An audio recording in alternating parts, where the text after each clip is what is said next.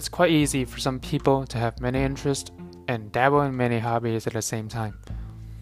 And many of us would sometimes wish that we would just simply focus on a few things that infuse us, we'll be happier. In fact, we become more employable as a hobbyist and marketable as a freelancer, especially if you want to make a career out of what you love doing. To be honest, it's really hard to follow both your heart and expectations of our society. When you feel like you've found your true calling, you're immediately paralyzed by the terrible idea of leaving the old hobby you've been doing for years. It definitely feels horrible to invest so much of your time and money into a hobby only to be disinterested with the whole process in the end. So, a little bit of disclaimer before we begin this is just my introspection about the topic, and my opinions can one day be all wrong. So don't take anything I say too seriously, and I think this episode's more appropriate to anyone who's considering a career out of their hobbies.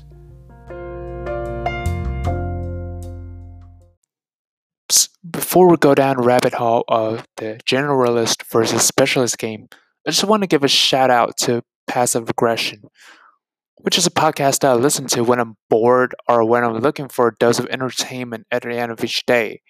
And I gotta tell you, I won't disappoint.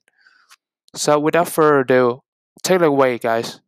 Hi, I'm David Subkoyak. I'm Annie Asher. And we are the hosts of a brand new podcast called Passive Aggression. Passive Aggression is an entertainment lifestyle podcast that covers anything and everything. We have different episode types discussing big moments, entertainment, our personal favorites, and specific topics. We take deep dives into general topics like how to live the La Vie lifestyle and why is reality TV great.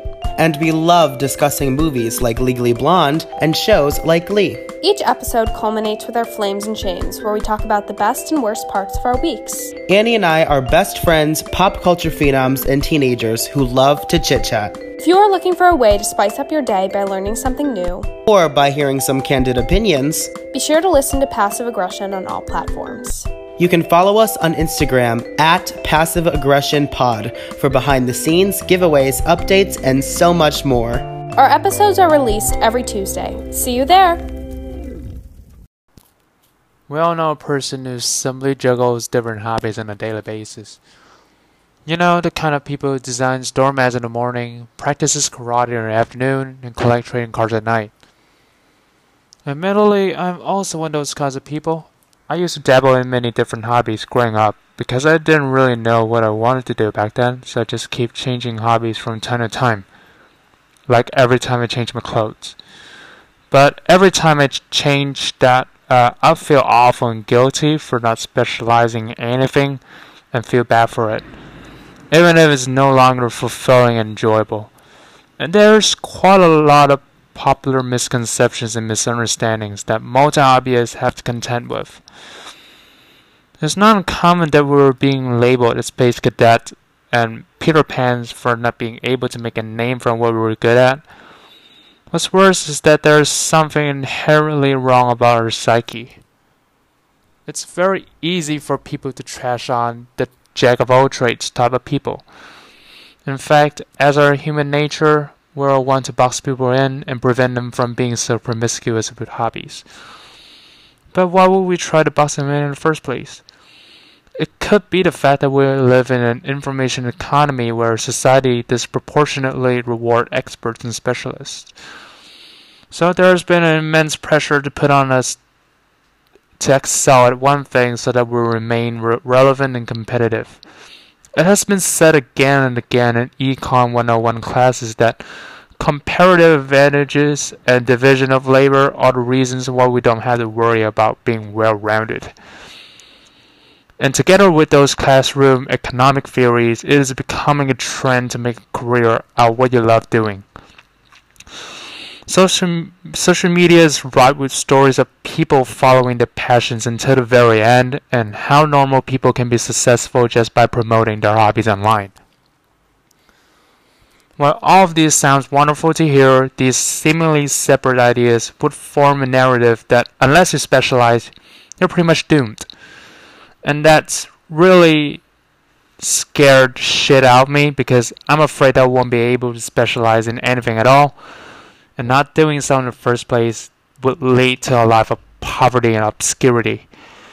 And I find the narrative to be very damaging because figuring out life is not the thing that everyone can do, and not everyone knows what they're passionate about for the time being. And what's worse, passions sometimes change because life is always changing. Not everyone in the world has the kind of privilege that allows them to focus entirely on one thing. Because people have to work different jobs to support their families and put food on the table. Depending on where you live, it can be almost impossible to turn your passions and niches into a career.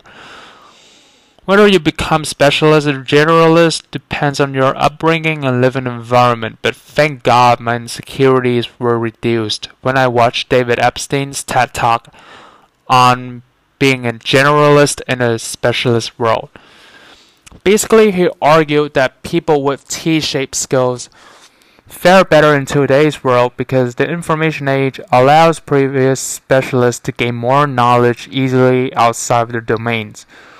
Not only that blurs the boundary between specialists and generalists, pressuring people to specialize early in life does not guarantee that they will earn a higher income in the long run. In my honest opinion, the biggest takeaway from the video is how the most talented and famous people in the world happen to be a generalist to some degree. Like how Vincent van Gogh had five different jobs before taking on painting, and like how Maria Mirzakhani dreamed to be a novelist before she uh, she has had interest in pure mathematics, and Elon Musk started many companies, um, many of which have nothing to do with each other. Of course, those examples are just extreme anomalies, but more studies have shown that people with a wide range of right range of knowledge and talents tend to be more successful later in life. So in a way, the message from the video is really reassuring. But I don't think it is guaranteed that generalists are better than specialists in any way. And I don't I also don't think that it's even appropriate to compare them.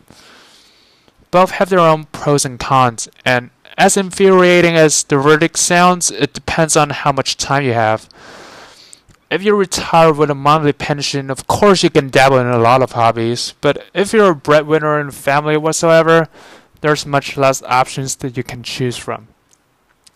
But I think, uh, in the end, the most important thing is that generalists should be treated kindly and fairly in a world where knowing one thing very well is sometimes not enough.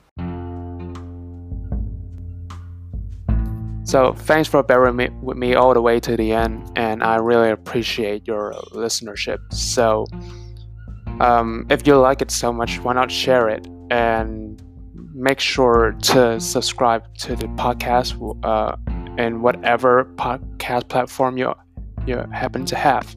So uh, I hope to see you soon, and goodbye. Peace.